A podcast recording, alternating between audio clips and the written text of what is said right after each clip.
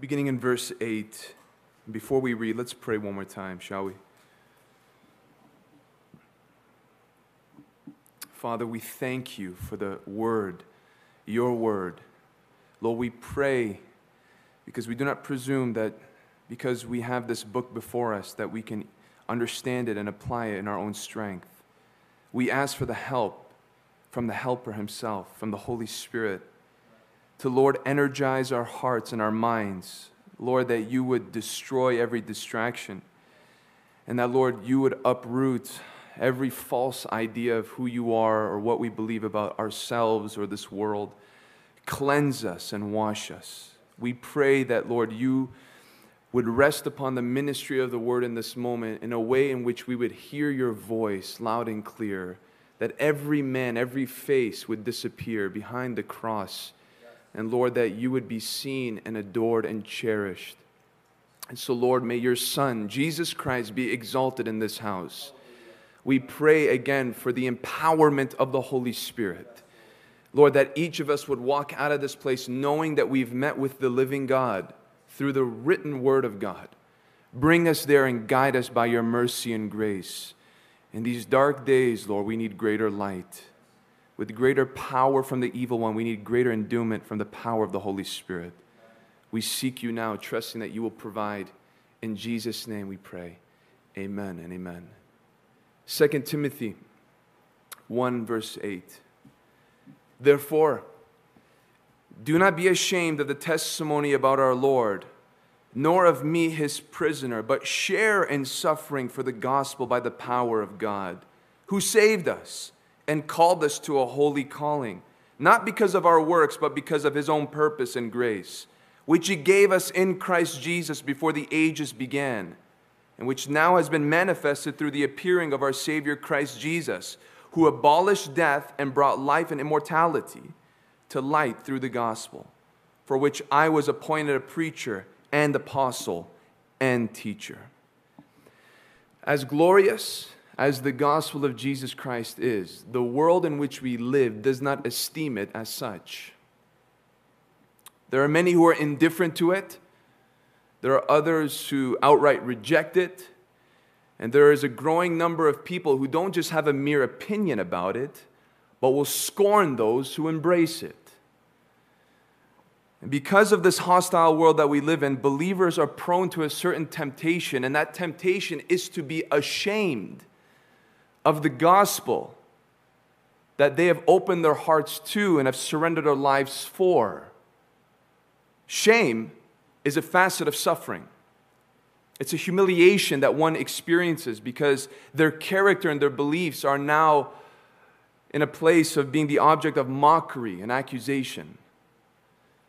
And that flush of embarrassment that tends to belittle us, causing us to shrink back, perhaps from even being bold, and even worse, perhaps compromising in what we believe, especially when we feel the heat of hatred intensifying. The possibility of being ashamed of our faith is not something new. It's something that has been around even since the early church.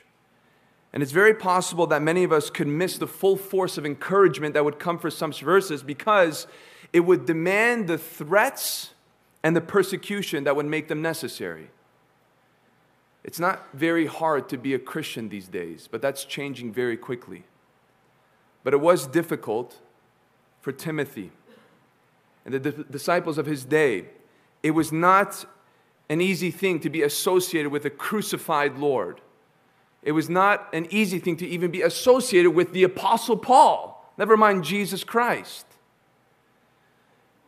And it's possible that some are facing circumstances today that would demand the immediate application of these instructions. I don't know what you're going through. I don't know what's happening in your family. I don't know what's happening in your workplace. But this might be a word for you today. But regardless if that's you or not, know this that it is our duty this morning to be equipped with these insights as a means of preparation for what's coming, because it's coming. I'm receiving concerns from different people from different areas, not from this place, but different areas where they feel like they are not being told to get ready for what's coming in America. But we will tell you, it's coming in America. The Antichrist society in which we live in is only getting bolder and more blasphemous at an accelerating rate in different ways. All you have to do is just peek into the internet world. All you have to do is just watch 10 minutes of the news to get an idea of that. And perhaps you are familiar with the latest viral thing that's going around today, and that is the San Francisco Gay Men's Choir that posted a video about a song that they sang concerning converting children. Have you seen it? If you haven't, you can watch it. They posted it and then they pulled it down because of the backlash, but they reposted it ever since.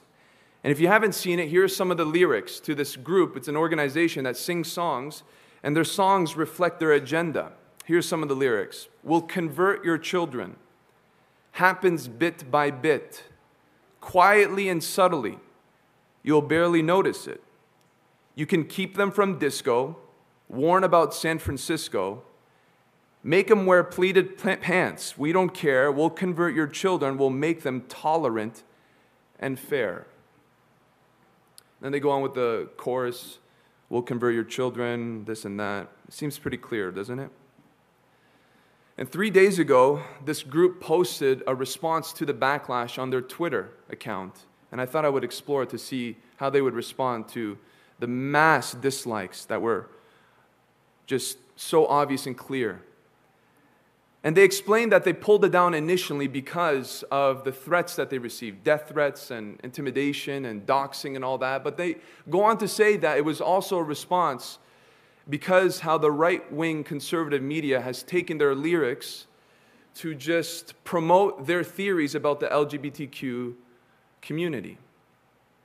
And so they said in their response, at least in part, quote, they have taken the lyrics, they being the right wing conservatives, they have taken the lyrics out of context to support a narrative that suits their intolerant and hateful needs. It is obvious the tongue in cheek humor is lost on many. Now, if they would have stopped right there, I would have said, okay, you, you, you can perhaps recover a little bit with what you're saying. It was, it was satire, it was a joke, uh, we were just playing on the fears that people have about our community. But the problem is, they didn't stop there.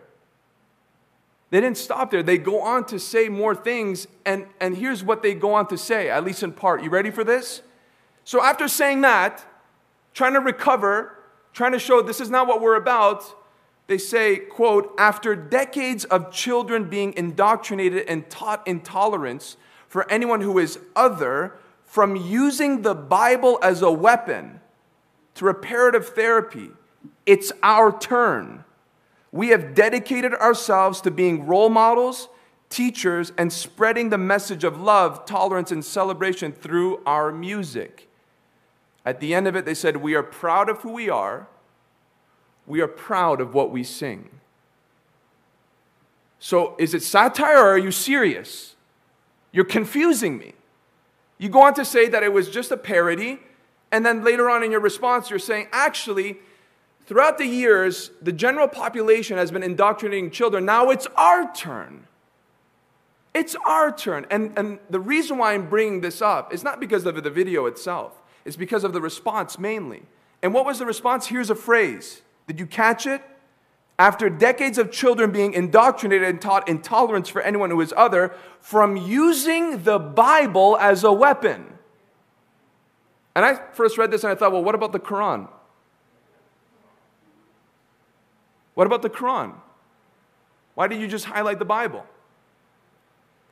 You see, this is what this is all leading to. If you believe and teach the Bible, you are actually wielding a harmful instrument that will damage and traumatize people. And in the coming years, society will be more and more convinced that the Bible is actually a weapon. And like many laws about weapons, it will soon become illegal to perhaps possess and definitely to expose to the public. The Bible as a weapon. Don't be surprised. All of these things that we're seeing is being energized by a spirit of the Antichrist. So, what does this mean for us Bible believing Christians? Well, I'm just sharing one example to show us our need to be prepared for the shame game that is now here and for the intensity of it to increase in the years to come, in your lifetime and in mine. The instructions that Paul provides Timothy here are to give him the necessary tools to know how he can endure suffering for the gospel. And it will do us well because we have to understand that there is a level of scorn with us now, and there will be accusations in the near future that will come with a price. Are you ready to suffer? Are you ready to endure pain, discomfort? Are you ready to be deemed as wicked? For the example that we just used, for looking at a, a couple that claims to be in love with one another, wanting to be monogamous, wanting to be faithful, wanting to raise a family, and you saying, no, according to the Bible, God has a different plan for marriage and for your sexuality? Are you ready to be called wicked and evil? Paul gives three instructions in these verses, I believe. I'm sure you can find more. And the first point here for how you and I, as Christians, can suffer effectively is found here. Therefore, in verse 8, do not be ashamed of the testimony about our Lord. Whenever you see the word therefore in the Bible, you should ask the question what is therefore, therefore? Therefore, it's in connection to what he had said and what we learned last week. Right before this, you and I heard about the inheritance that we all have because of our faith in Jesus Christ. It's a spiritual endowment that we have from God that affects our daily lives. It's something incredibly practical and tangible. More specifically, it's the inner work of the Holy Spirit that produces a power, a love, and a self control that cannot be realized in our natural strength. When the believer chooses to reject the spirit of fear and by faith access this work of God, there will be marvelous results that will ensue. And in other words, what he's saying here is because of that spirit that you just read and heard of in verse 7, because of that reality, that work of God that affects your endurance, that affects your sobriety, that affects your attitude, you can expect the following as a result a concrete confidence that will inspire you to have the audacity to embrace suffering and not be shaken by it. That's why he's saying, therefore. In other words, the first point is you and I can suffer well because we've received the Spirit for suffering. The Holy Spirit's power in our lives is not just displayed in our unapologetic approach to the gospel. It's more manifested in the fact that as we proclaim and suffer for it, we suffer well. It's not just proven that I can preach and testify of the gospel. His power is made known that when I suffer for it, I stand firm. And we can be inspired by the Holy Spirit's work in us to such a degree, you ready for this? That you would not even feel a hint of shame for standing for the testimony about Jesus Christ. You would not even know a nudge of embarrassment. You would not feel one ounce of flush to your face because of what you stand for by faith in this crucified yet risen Christ. That makes sense in light of holding on to the testimony of our Lord. But why in the world is Paul saying, don't be ashamed of me either? It's one thing to say, don't be ashamed of Jesus, but Paul tells Timothy, on top of that, I don't want you to be embarrassed about me. Well, you have to understand, Paul was what? An apostle. He was a representative of Christ to the highest order and the highest office. He was the voice in his generation that represented this faith, especially in the early stages of the church.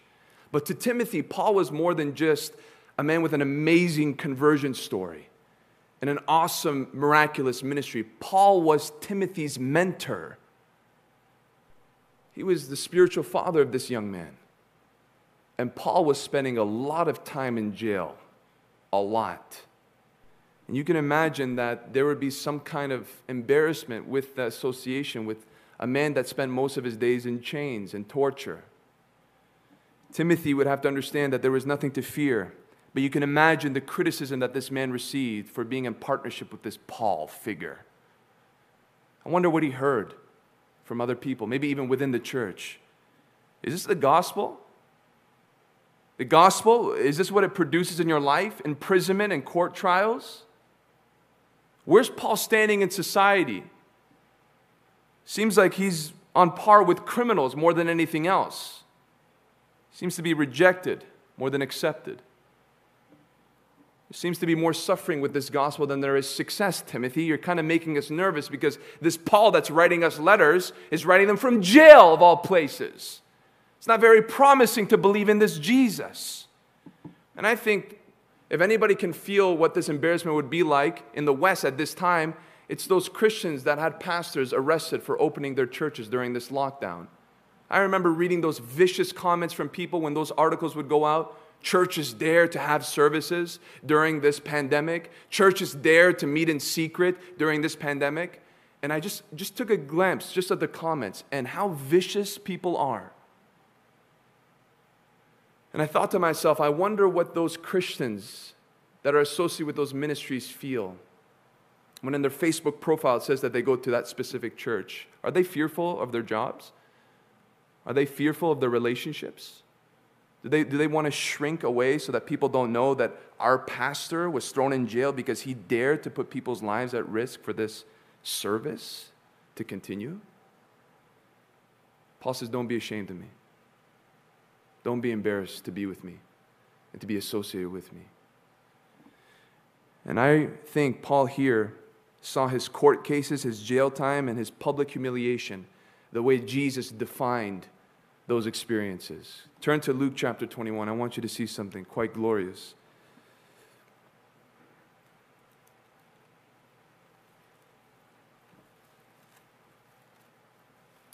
Jesus had commentary about suffering. And in one part, he says this in verse 12 but before all this, they will lay their hands on you and persecute you, delivering you up to synagogues and prisons. You know what that means? You'll be persecuted by religious systems and the secular system, synagogues and prisons. Is it possible to be a Christian and be persecuted by a specific religion? Yes. And in our day today, you can't hide from, maybe you can hide from religious persecution, but not from the system of this world, prisons and you will be brought before kings and governors for my name's sake. Now, look what he says here in verse 13. This will be your opportunity to bear witness. Amazing. I love our Lord. Because what people would consider a shame, a fearful thing, an unfortunate circumstance, Jesus says it's an opportunity. It's an opportunity. See, you're going to be arrested for believing in my gospel only for you to testify about my gospel to those who would arrest you. I need you to get in there somehow. I need you to stand before kings and governors and judges somehow. And so I'm going to present you an opportunity, but it's going to cost you some suffering. And Paul, I'm sure, saw it as such. I'm in chains, but it's an opportunity. And that is why you and I can look at what is looming before us in our nation, in our schools, in our workplaces, and not fear one bit. Why? Because we have many opportunities ahead of us. If you are filled with the Holy Spirit, if anything, these days should excite you. I know that's a crazy thought, especially for parents that have children. But don't worry about what people are saying will convert your children. The Holy Spirit will help you see your kids converted for the glory of God, all right? but there's opportunity ahead of us. I'm excited to see the church of Jesus Christ purified. I really am. I'm excited for the line to be drawn in the sand for the ones that just want to play church and the ones that are going to die for this gospel. I can't wait to see it. There's nothing to fear. Jesus says there are opportunities. And they're not opportunities only for us to testify, they're opportunities to experience something supernatural in the midst of those opportunities. Saying, What do you mean? Well, look here in verse 14. Settle it therefore in your minds not to meditate beforehand how to answer. So, as you're locked there in prison and you have chains around your ankles and your wrists, don't practice your speech. What am I going to say? How am I going to say it? Should I bring in this verse? Should I talk about my rights? Should I talk about the Constitution? How do I go about this? He goes, Don't even worry about it. No need to mention it. Why? Verse 15 For I will give you a mouth and wisdom which none of your adversaries will be able to withstand or contradict. in that particular circumstance, the Lord Jesus Christ will personally impart a spiritual grace.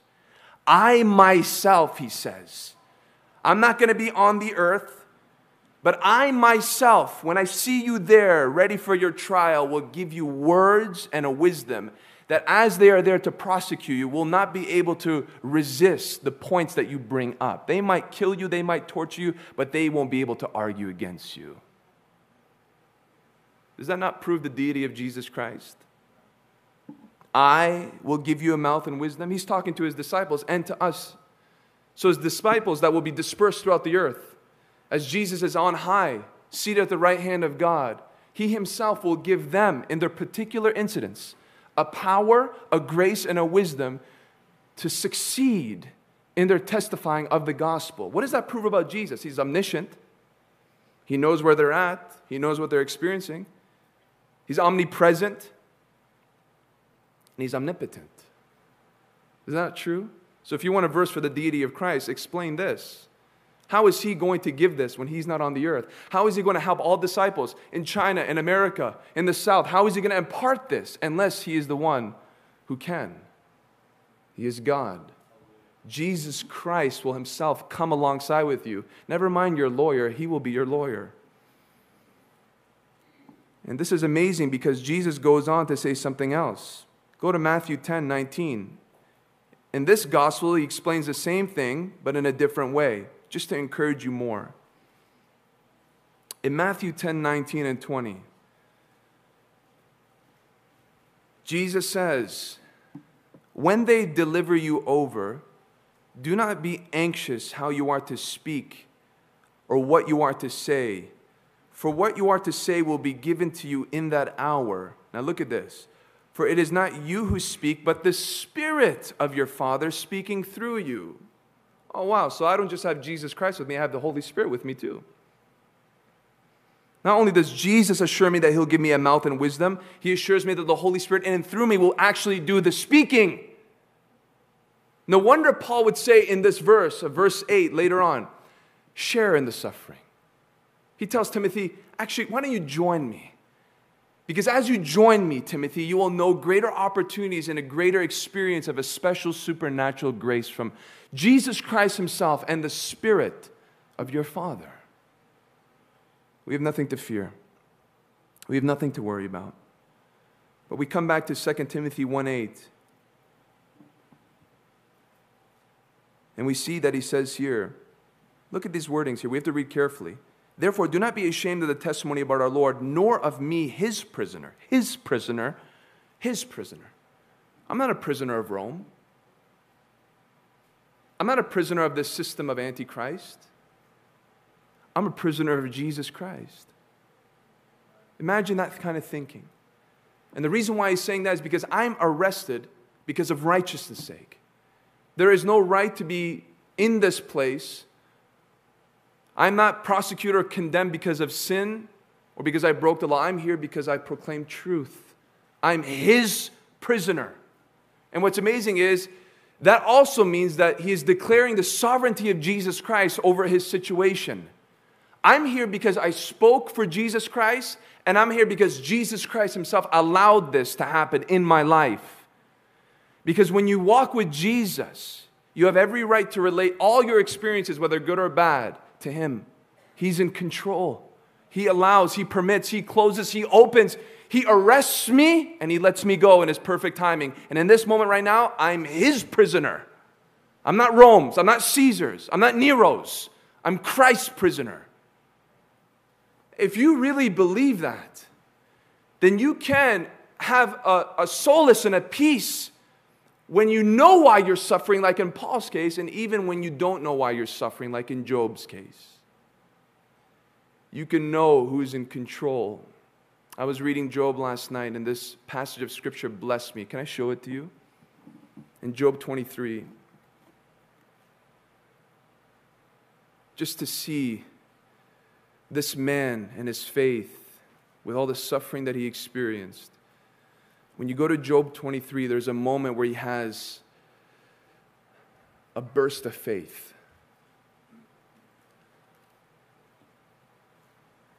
Look at verse 8 of Job 23. He's expressing the desperation that he had for an answer in his suffering. Verse 8 Behold, I go forward, but he is not there, and backward, but I do not perceive him. On the left hand, when he is working, I do not behold him. He turns to the right hand, but I do not see him. He's like, I am looking everywhere north, south, east, west. I'm trying to get answers for why I lost my children. I'm trying to get an answer to why I lost my business in a second. I'm trying to get an answer to why I have these boils on my flesh and why my wife is telling me to curse God and die. I'm trying to find answers and I can't find him. I'm going to church, I can't find him. I'm going to my prayer closet, I can't find him. I can't see him. And then he goes on to say in verse 10, but he knows the way that I take. When he has tried me, I shall come out as gold. The thing that comforted him in the moment was not for him to know what God was doing, but knowing that God knows what he is doing. I trust that He knows where I'm going and where all of this is taking me. And there's one thing I know that will come out of this I will come out purer and brighter. I will be like gold at the end of this trial. So, this is what we have to believe. You have to ingrain that. You have to embed that in your heart and believe it. When you know why you're suffering, like Paul, I'm a prisoner of Christ. When you don't know why you're suffering, like Job, and you say, I don't know where to go from here. I'm not sure if any of us have suffered to that point where you don't know where to go for answers. This man was there, but I know where he is taking me. I know he knows where he is taking me, and I'm going to come out like gold. And he held on to that. Even though it was a little bit of hope, it was enough for him to endure until the end. We have the Spirit to prepare us for suffering.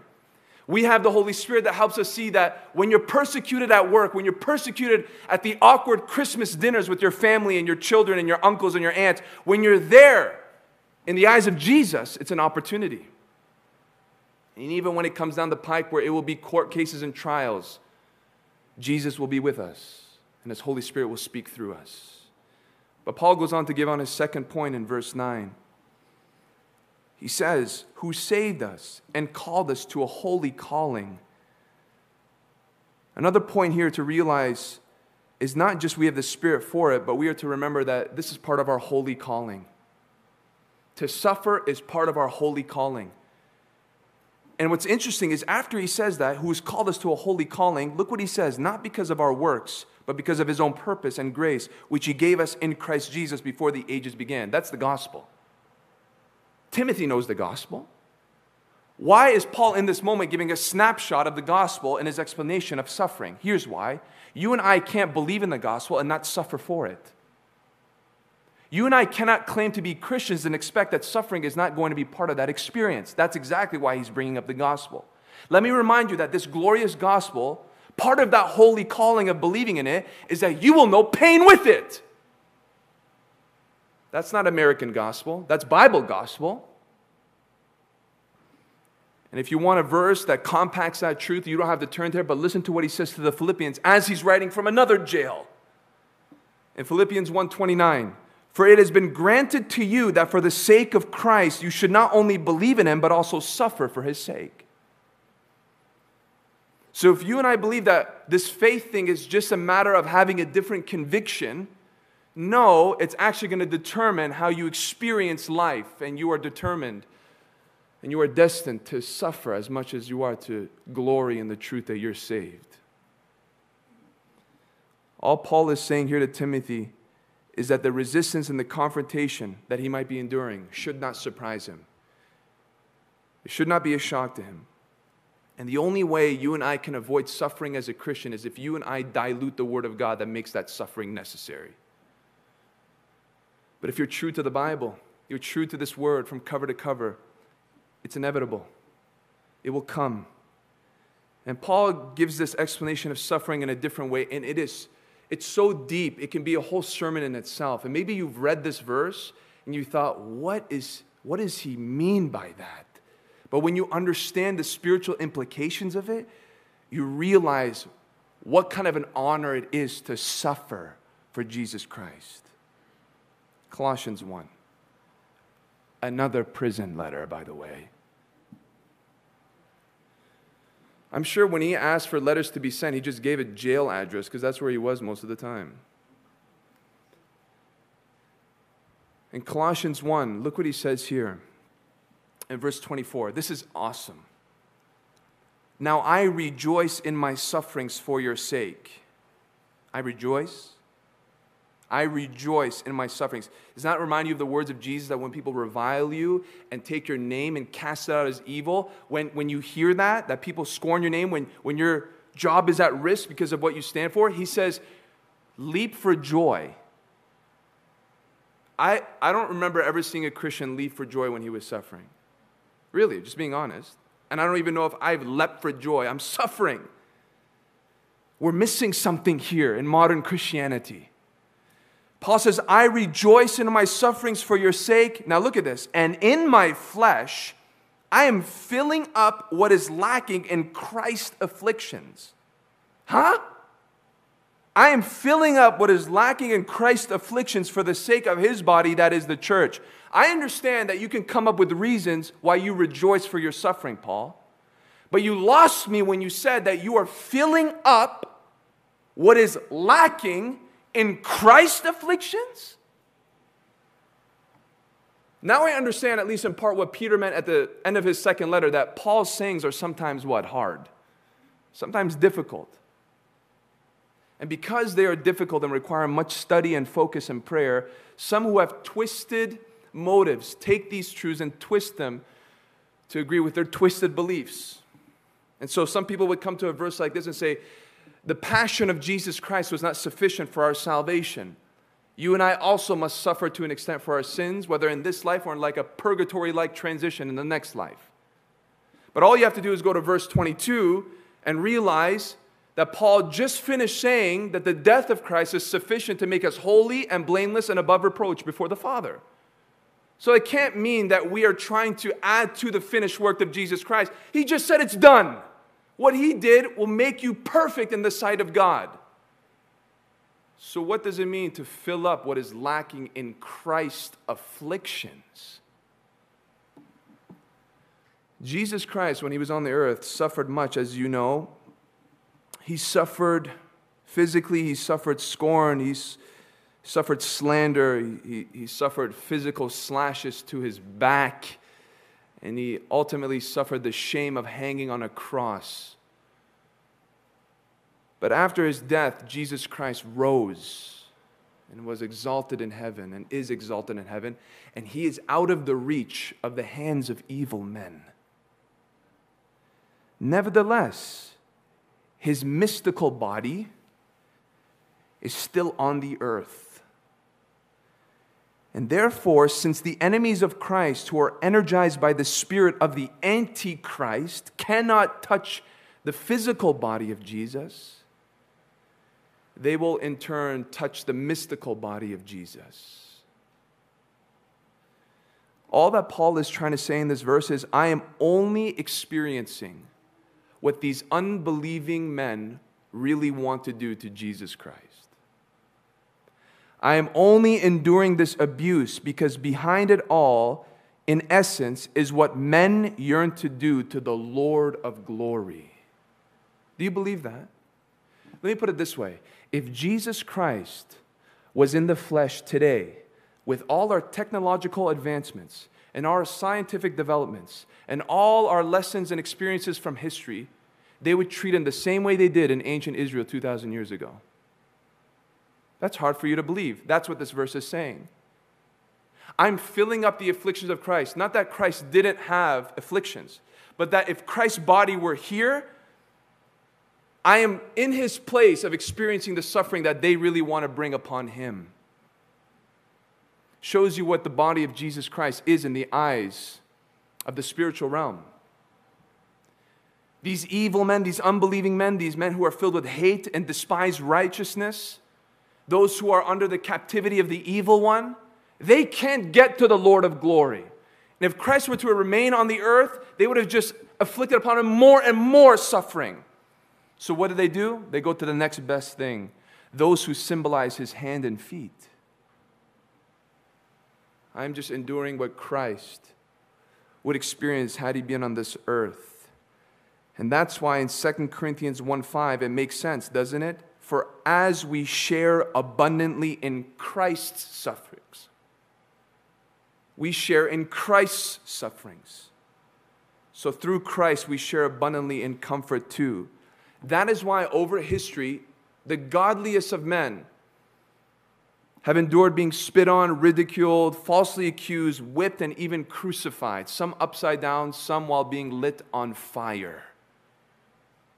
It makes me think, though, if we can share in Christ's sufferings, then what makes Christ's particular suffering so unique? Because if you read history, you'll realize that there are some people who endured some pretty torturous experiences in the name of Christ, and they line up pretty closely to what you and I read in our Bibles in terms of his physical suffering. So, what makes Jesus' suffering any different? I'll tell you the great chasm between the greatest martyr and Jesus' passion. It is this no matter what he endured physically, only he drank the cup of God's wrath. It wasn't the Roman cross in its physical form that intimidated. It wasn't the thing that brought him to his knees to cry out, Lord, if there's another way, if there's another way, Father, let it be, but if not, let your will be done. It was the fact that there was a cup reserved for Christ to drink every drop of God's judgment and wrath that was supposed to be poured out on you and me. And Christ drank it. He drank it. That's where the real suffering was. And you can know it when you see him on that cross crying out. Now remember, when you were on that cross, you could barely breathe. It was designed in such a way where you had to push yourself up so that your lungs could be expanded and you can get in more air. But when it comes to the point where he experiences that sense of separation between him and the Father, the Bible says very clearly, he cried out, My God, my God. With whatever breath was in him, he exploded with that grief because he was drinking the cup.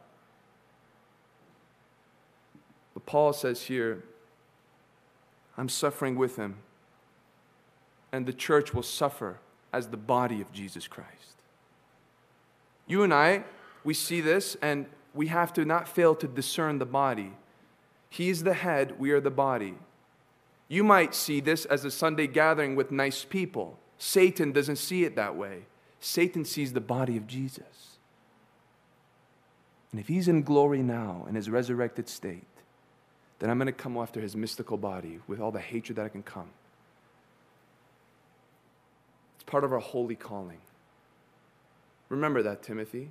You did not sign up for something that excludes you from animosity and pain. But we come to the last point in verse 10. And which now has been manifested through the appearing of our Savior Christ Jesus, who abolished death and brought life and immortality to light through the gospel. It's part of our holy calling to suffer. Christ in his body suffered. Christ, right now, as, a, as we are his body, will suffer. But that's not the final motivation that he gives this man.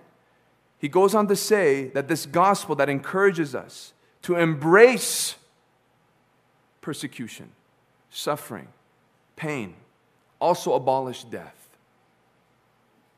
And it brought life and immortality to us the victory over Christ was so dramatic that it makes death almost non existent. Abolished, ceased to exist. It's not that you and I escape the experience of death, that's the destination of all men. But it's the painful effects of death that have been eradicated forever because of the blood of Jesus Christ. Jesus Christ left eternity and died on earth so that when we die on earth, we would live in eternity. His finished work on the cross transformed the grave from being the mouth of hell to a harmless, thin veil that we just pass through so that we can get to our heavenly home. So, why fear suffering? Why fear suffering even if our suffering brings us to the point of giving our last breath? when death itself is just but the bridge that we must cross over into a life that you could not paint with the most wildest imaginations that your mind can come up with. Death is abolished. Paul's writing that from a prison. Death, in the mind of Paul, was not a pit, but was a pillow that his forgiven head could rest on. And he's writing this to this man. He's saying, I know I'm going to die, but death is finished anyway. All I have to do is just go through it, and there I am. I'm in his presence forever. When you read about Paul and how he talks about death, I mean, one of the places where it is so amazing is in the book of Philippians. He talks about it so calmly and casually. The greatest tension that this man felt about death was whether or not he wanted to go or stay so that he can bear more fruit on the earth. That was his tension. He's like, I don't know. I mean, I can go. It's better to be go, but you guys need some help, and I think I can bear some more fruit for the glory of God. Like that was his tension about death. No fear, no anxiety, no doubt, no concern of where he was going. I mean, the man talked about death like it was a plane ticket. He's like, ah, you know, I have this and I know I'm going to be going soon, but hopefully God will put a delay on my flight so that I can get some more work done before I head out. Who can talk like that but a Christian? A Christian. The Christian's worry should not be about dying, it should be about dying well.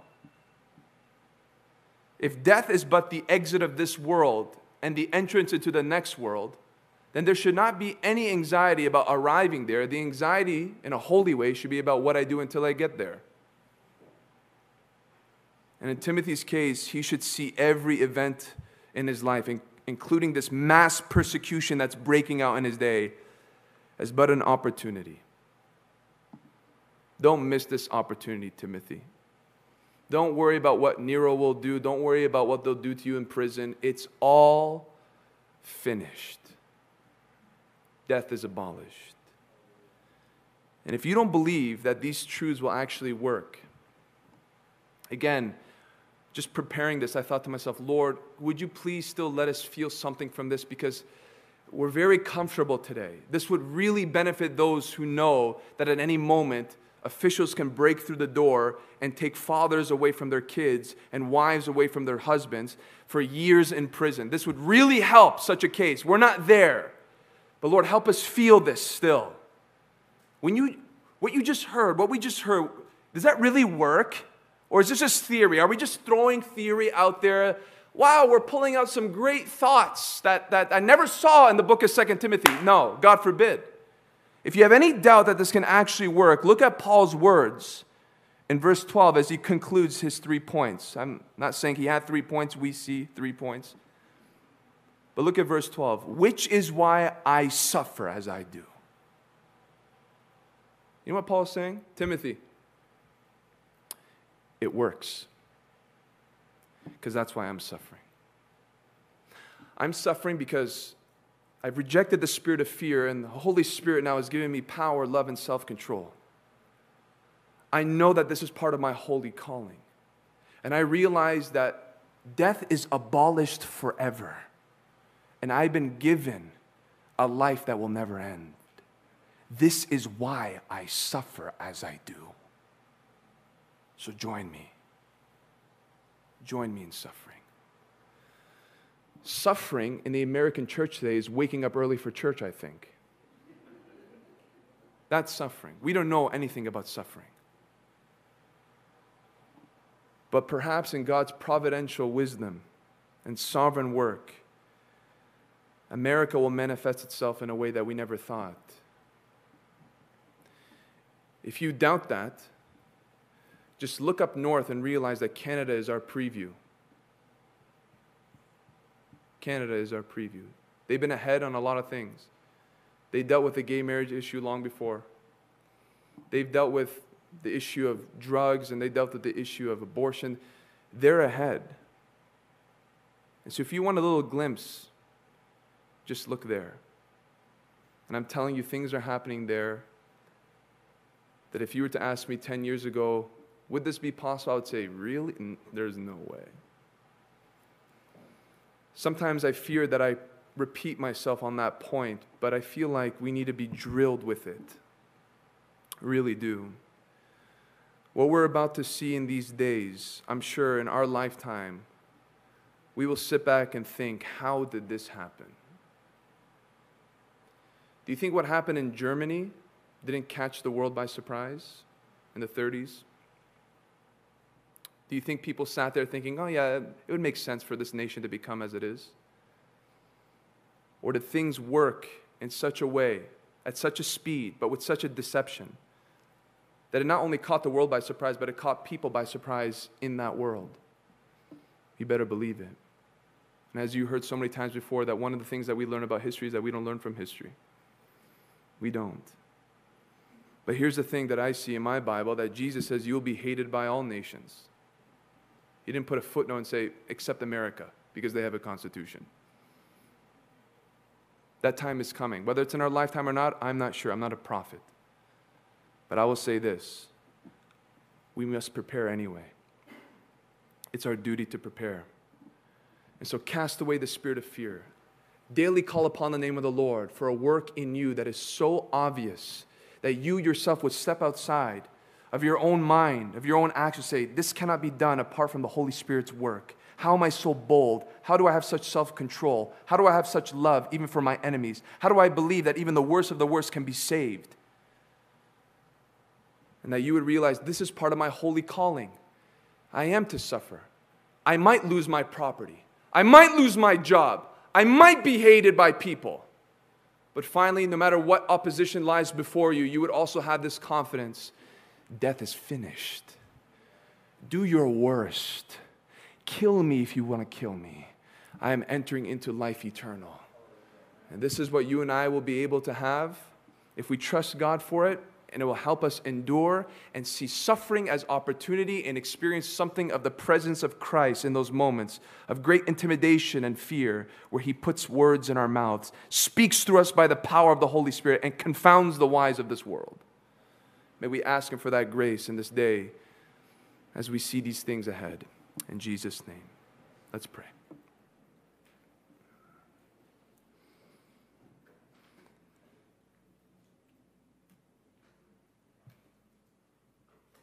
Heavenly Father, we know that we do not suffer as men suffered in the past, and we know that we do not suffer like our brothers and sisters are suffering around the world. We are thankful for the freedoms that we have. We are not here to pursue persecution or to have some wrong view of thinking that things are more exhilarating if we have pain for our faith. No, Lord, we are thankful for these freedoms, but Lord, may these freedoms not bring us to a place where we are frail. May we not think that these freedoms are something that is ours by inheritance. May we realize that the tone of your word promises persecution more than anything else. Help us not be ashamed. Help us not be embarrassed. We pray that you would give us that work that 1 Timothy or 2 Timothy 1 7 promises, where you crush fear and you raise up power and self control and love. Lord, we ask in this place that by the Spirit, through your word, through examples in this church, we would be a church that would be free from shame. And if it's your will that we should suffer, help us suffer well. Help us remember these truths. Lord, we pray that as this world is getting bolder with their agendas,